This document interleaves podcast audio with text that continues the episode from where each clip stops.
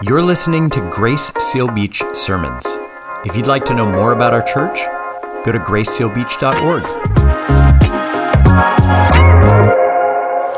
All right, if you have a Bible with you, open up to Acts chapter 2, where we're going to be today, and feel free to pull the sermon outline out as well if that helps you follow along. We are going through the New Testament book of Acts.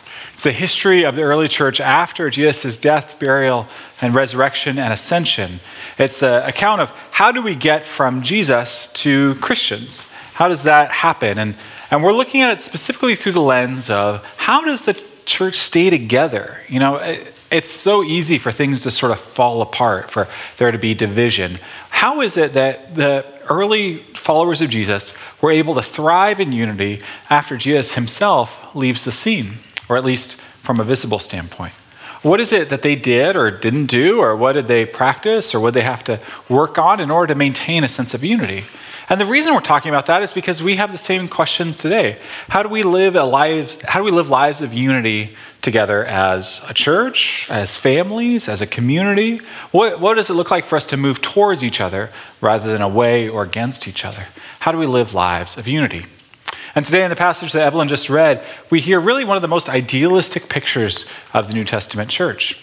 Now, I say idealistic because not that it was untrue, but there were certainly things that went wrong in the early Christian movement. We'll talk about those in future weeks. But in Acts 2, we see when everything was going right, how beautiful and how compelling of a community it could be. They wanted to be together. They enjoyed being together. They helped one another. And in the process, it was winsome and appealing to the community around them. And I think that at least my heart quickens at this passage. I, I would love to be part of a community like that. And I imagine you would too. And it's ironic, I think, from a cultural standpoint, that we hear that unity comes not because of faith, but uh, in spite of it every year uh, we're sort of bludgeoned during New Year's Eve, at least I am when I watch turn on TV on New Year's Eve, with uh, John Lennon's atheist anthem, Imagine, right? Imagine there's no religion, nothing to live or die for, right? That, that's how people are going to come together and we'll all live as one, right? Or however it goes. Um, I thought that was funny. All right, never mind. and so I think it's worth sort of asking the question can our faith lead to unity? Or, or what would it take for our faith to lead to us being people of unity? Was Lennon right? Is it the sort of thing that we, the vestige of antiquity that we need to sort of push away if we actually want to live connected lives with other people? Or is our faith actually a source of unity rather than a barrier to it? So that's what we're going to talk about today in, in Acts chapter 2. It may be a familiar passage for you uh, because it, it is so idealistic and so beautiful. But even if it is familiar, I hope that uh, we'll take time to sort of think through this together, especially starting here in verse 42. They devoted themselves to the apostles' teaching and the fellowship, to the breaking of bread and the prayers. These four things seem to be a hallmark of what the early Christian movement was about, what they devoted their time, attention, and efforts to. It's not everything the early church did. Uh, we'll see in the rest of the New Testament that there's other things they did as well, but, but these seem to be four pillars for what it meant for them to be a church together, for them to be a community of faith together. That they listened to the apostles' teaching, that they had fellowship together, that they uh, shared the breaking of bread. We'll talk about what that means in a few minutes, and prayer. And it's worth thinking about what are our lives look like in response to these, and how do these four things help us grow in unity? Because if we're going to be a unified people, it's not a program that can be put on from up front, but it's people that we are throughout the church. And the first thing that, that Luke mentions that they did was they devoted themselves to the apostles' teaching. Um, this was important because if you remember last week with Pastor Tim, he talked about how in, in earlier parts of chapter 2, there was only 120 Christians at the time that the Spirit comes. But in Peter's first sermon, about 3,000 believe. So 97% of the Christian faith is now made up of people who have been Christians for less than a week. Right? So this is now anyone who was here last week, you are now an elder, right? Like it's kind of everyone got promoted, right? Um, we got to teach all these people what, uh, what's true, what's good, what Jesus taught. And this became the, the foundation of what it meant to be a Christian uh, in this time was that we would gather together to hear the apostles' teaching. Now, think about this for a second with me, uh, because Because I know it sounds obvious. Of course, they got together and they had a sermon. That's what we're doing right now. But think about Luke's claim that, that for the Christians to be united, one of the ways to do that, one of the core ways, was through teaching doctrine and theology. And do you, do you think that's true? Do you think that knowing more of the Bible and knowing more of theology is going to help us move towards one another in unity? I've met a lot of people that would say the exact opposite, right? Like the more we know, it seems like the more divided we are, right? Like, doesn't knowledge puff us up? If we want to be united, shouldn't we be united through shallowness, right? Like we can all agree on, on just that Jesus was cool and, and we'll just, we'll stay united by not going too deep. But the Bible gives a very different picture, right? That it's knowing what is true of God that actually gives us a deeper sense of connectivity together. This is uh, true even sociologically. There, there's a, a, saying the identity is the most ardent when it is the most shallow. Uh, identity, our sense of, of identity, often is most precarious when we don't really know much about our faith. But when we're steeped and rooted in the truths of the gospel, it should move us towards one another in unity. Now, I, I understand that maybe you've had an experience, and maybe I've had an experience, where people have sort of been difficult and obstinate when they've gotten a little bit of book learning and they've become very difficult to be united to. But when we really think carefully about our faith, it should move us towards one another in unity. Think about what it is that we believe as Christians. We believe that every person here and around the world is made in God's image, representing and reflecting Him, regardless of race or ethnicity or ability or background or gender, that, that all of us are made in God's image how uniting that can be. And similarly, all of us have rejected God. None of us is pure or holy on our own. We have all chosen to go our own way. We've all chosen to shake our fist at God and what we've done and left undone. We're all in the same boat, and that boat is sinking, right? Similarly, all of us can only find salvation through Jesus. None of us can climb our way up the mountain to God on our own. None of us can brag our way there or earn our way there or buy our way there. All of us are in the same boat that we need a Savior who's Jesus Christ our Lord. And that's true not just for, for people in here, but every person who has ever lived in the world. When we internalize that faith, when we internalize what the apostles' teaching, what, what the creed is that we just sang a few minutes ago, it should move us towards one another in unity rather than above one another in hierarchy. That's why the early Christians were known for being people committed to fellowship. Now, often fellowship in churches just refers to, to talking to each other after the service, being kind to one another, asking each other about their lives, and maybe sharing a cup of coffee together. And certainly that's a, a good thing to do. And, and I hope that uh, you, you enjoy the, the fellowship, the time of camaraderie together here at church. But fellowship's about more than that. It's more than just uh, talking together and being nice to each other. It's about a way that we see one another.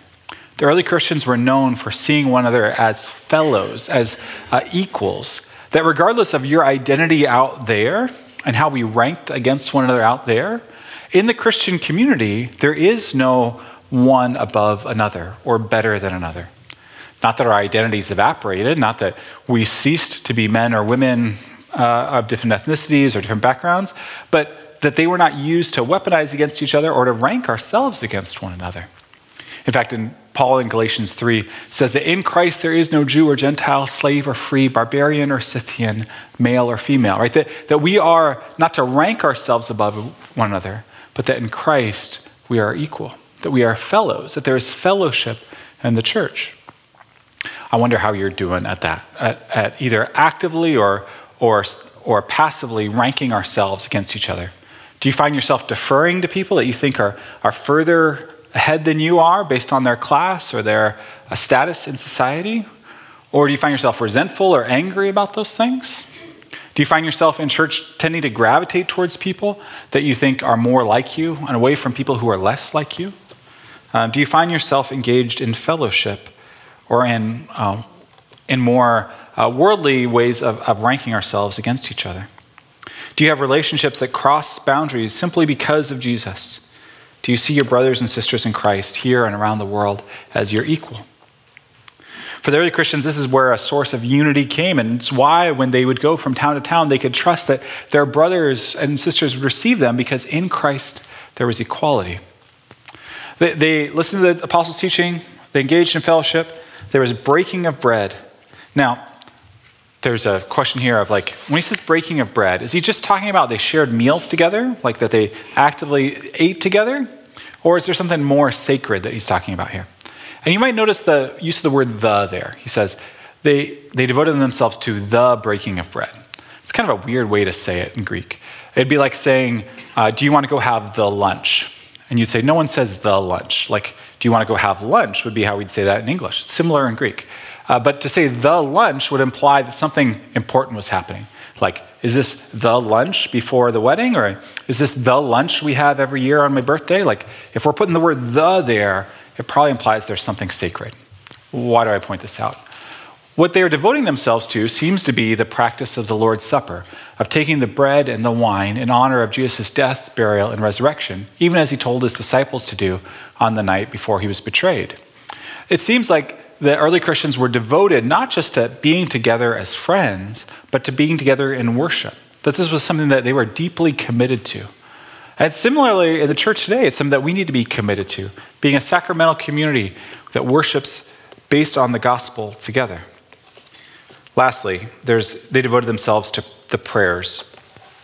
Again, you see that word the here, implying that this isn't just that they were committed to being praying people, that would be wonderful and be wonderful for us today, but that their unity came from praying together.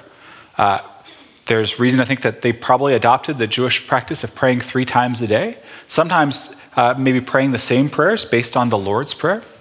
One of the first uh, documents after the New Testament was called the Didache, and it recommended that Christians would pray the Lord's Prayer three times a day. Now, I don't necessarily do that, though I, I would like to. Um, I should, maybe would be a better way to say that. Uh, but it implies that this is probably what the early Christians were doing, that they were having their prayer lives shaped by the Lord's Prayer. And think about with a minute, think about with me for a minute, if you know the Lord's Prayer well, how much it implies, uh, relies on, and encourages unity. Our Father, who is in heaven, holy is your name. Your kingdom come, your will be done on earth as it is in heaven. Give us today, regardless of our own personal resources, our daily bread. Not just give me my daily bread because I need it, but give us enough for all of our needs. Forgive us our sins as we forgive one another, and deliver us from evil. Right? The Lord's Prayer implies and relies on a concept of unity, and this is what shaped the unity of the early church. So, why am I spending time on this? Well, these four practices, I think, give us a minimum of a playbook for how we can embrace and encourage unity in our church. And this is not something that I can make into a program. I can't make it into a slide. I can't uh, systematize it. It's something that you and I have to choose to do as people, as, as members of this church. Being people that are devoted to learning God's word. That can include listening to sermons, but that's not the end of it. It's being people who are devoted to understanding what's true about God so we can move towards one another in unity. Being people who are committed to fellowship. Does that include uh, talking to people at church? Sure. But more than that, it includes a view that sees one another as equals in Christ, regardless of how the world sees us.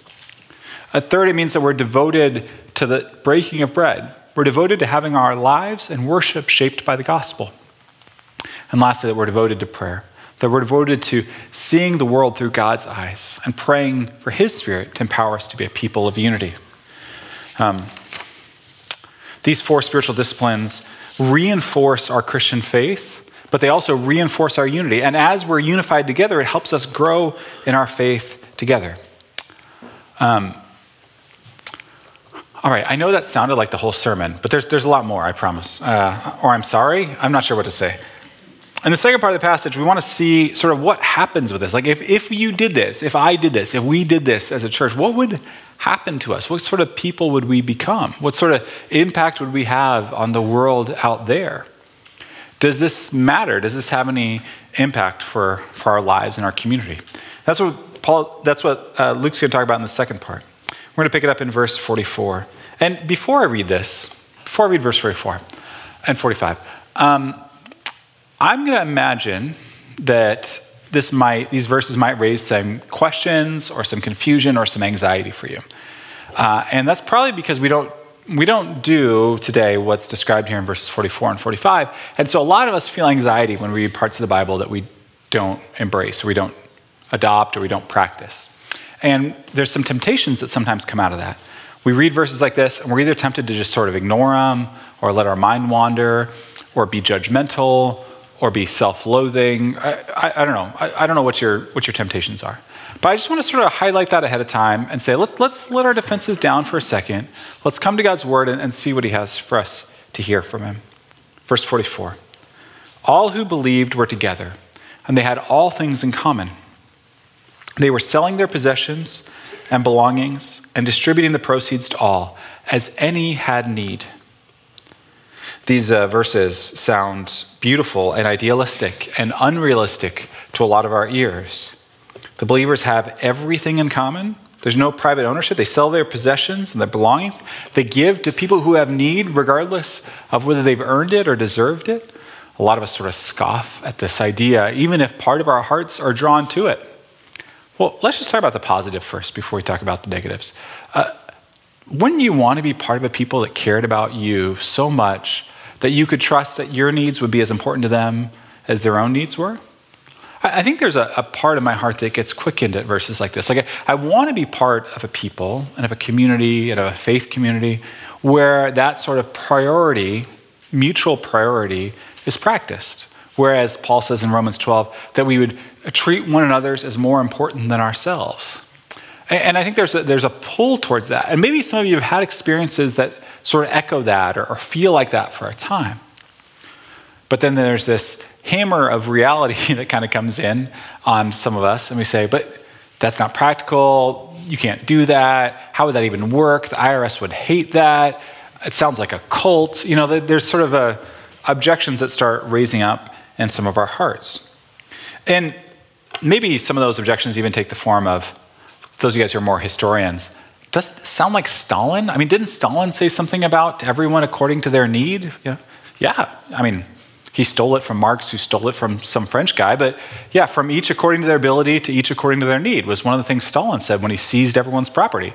Um, so is this, is this even practical? Does this even work? Is this just communism? Um, these are good questions to ask. And we're going to talk more about this next week because Acts 4 dives into the financial part in more detail. But I think it's worth noticing carefully some of what uh, Luke is describing. That the early church voluntarily chose to practice radical generosity towards one another, that they saw one another's needs as a priority and as of importance. And this reflected God's spirit at work in their hearts. As John would write in 1 John 3:17, if anyone has the world's goods and sees his brother in need, yet closes his heart against him, how does God's love abide in him? Is such a haunting verse for me because we live in an era where we see so many people's needs all the time. And if you don't see them and your phone is listening to me, it's going to pop up an ad for them sometime in the next couple hours, right? We're deluged by the needs of people around us. And it feels like all we can do is kind of close off our hearts for risk of being pulled apart. And so the challenge here of how do we move towards the needs of others? How do we practice generosity towards them? I think is an open question for all of us. Now, before you worry that I'm going to ask you to sell your house I'm not asking you to do that. In fact, it doesn't seem like very many of the Christians in the first century even did that. Because in verse 46, just a couple verses later, um, you'll see that they met in people's homes. So even this community that some of them did sell their houses, it apparently was a small slice of them, and a lot of people kept their homes. In chapter 4, again, we'll talk about this next week, uh, you see that more people sold homes, which implied that they didn't sell homes the last time. And when one of them sells the home and then lies about its price, Peter says, It's your home. It's up to you. You have, and then when you sold it, it was your money. Like it's up to you what to do with it. This is very different than the concepts of communism that we've seen over the last couple uh, hundred years, where it's been compulsory and it's been state sanctioned and state ordered. That's very different than what we see in the New Testament model of voluntary generosity. And I just want to gen- encourage you that if you're new to this church, this is a very generous church where people's needs have been taken very seriously. And I would also say if you're in a place right now where you feel like you don't have enough to provide for your needs, there are people in this church, and there is a caring fund in this church that wants to help you be able to provide for the needs that you have and create a plan to help you be able to, to work and provide for the needs for others in the future. So I don't want to say that we're not doing this because I think this, you guys are very generous people who do care for the needs of others. But it's also a unique situation in salvation history when this was happening. After all, uh, I mentioned that at Pentecost, a lot of people from around the world had come, and they had come to celebrate a week long festival. And in the process, heard the gospel, and now we're staying for an extended period of time. And so there was this unprecedented opportunity of evangelism and this unprecedented need. And that seems to have been circumstantially what was driving the selling of property. All right. Um, last part, verse 46. Unity has an impact not just on us, but the world around us as well. And day by day, attending the temple together and breaking bread in their homes, they received their food with glad and generous hearts, praising God and having favor with all the people. And the Lord added to their number day by day those who were being saved. It seems that Luke describes early uh, Christians' unity as being seen and observed by their neighbors around them and being delighted in by their neighbors around them. Has this missional impact on the people that were near them. Uh, again, we get the sort of tension here between the idealistic and what's realistic today. Just like we did about selling homes and caring for one another's needs, we get it here where it says they gathered every day to worship together. And some of us kind of tighten a little bit, and it's like once a week is fine. Once, once a month is fine. You know, uh, this seems, seems like a lot, right? Day by day. And uh, before we get too tense about this, it's worth asking, like, what sort of person would go to church every day or go to worship every day? non judgmental answers only, right? What sort of person would do that? Well, there's a very obvious answer like the person who likes it, the person who wants to be there, the person who delights in worship and being around God's people. This isn't to say that they disdain the people of the world or that they can't find anything to talk about with their secular neighbors, but it's that they delight in being in a place of worship. And some of you are gifts like that. You're gifts to our church because of your delight. You're in a season of life or you're in a season of your spirituality where being here in worship means the world to you. And you're such an encouragement to me. And I'm so grateful for the way that you enjoy hearing God's word and encouraging one another in worship. Others of you are, are Christians and you remember that time, but for you, you can't wait for this to be over, right? And you, you, if Chris sings that chorus one more time, you're going to scream. Um, and, and you feel badly about it, and you feel badly about checking your watch, but worship just feels like a drag for you. Being around God's people feels like a drag for you. Um, now, I'm not trying to be critical or judgmental uh, of that, but I am curious. I'm curious about what we do with that with God. Right? If unity is God given, and if we're going to be unified in part by our desire to be together, what do we do when that desire is lacking? What do we, what do, we do with that? And I, I guess I'll, I'll tip my hand on this. I, I don't think that you're going to experience this the same way over the whole course of your Christian life. There might be some of you that you're a Christian for 60 years and you love going to church every week that whole time. But most of us are going to go in peaks and valleys. And we'll think it's based on our, um, we'll think, we might think it's based on if the pastor's boring or the music is bad. But a lot of it's also based on our flesh and our sinful nature. And God, in His time and in His grace and His kindness, is going to reveal to us that often our hearts are far from Him. So here's my point. If you're in a season right now where you delight in being with God's people, where unity comes really natural to you, where you want to be in worship, you want to learn God's word, you want to be quick to forgive, that is great. That, that's the work of the Spirit in your life. And that's an encouragement to us and an encouragement to you. If you're in another season of life where this is this is difficult to be here, it's painful to be here, it's just boring to be here, that is also God's Spirit at work in you. It's showing you how much growth you and I still have in sanctification before God. That you can affirm before God, God, I believe that it's good to be in worship. I believe that it's good to be devoted to the apostles' teaching, to fellowship, the breaking of bread, and to prayer. And I, and I want to want to do those things. God, would you show me in your grace and in your kindness, your love for me during this time of discouragement? Now, what I, what I wouldn't want for you is to just think, if I just find another church or another church or another church, then, then it'll fix the problem. Uh, I wouldn't want for you to just think the problem's always out there, right?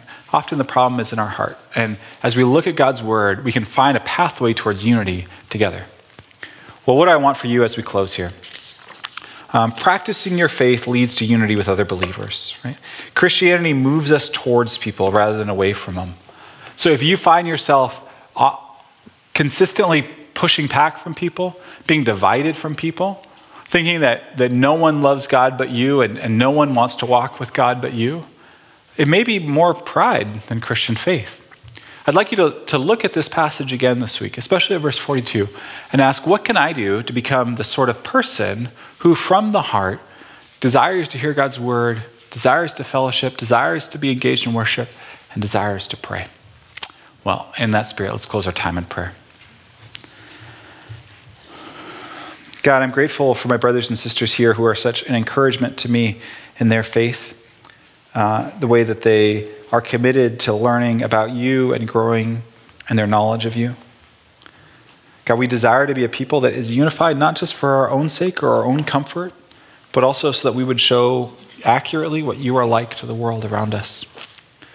God, I pray for my friends here who are discouraged or in a season of frustration or um, worship is just really hard for them right now.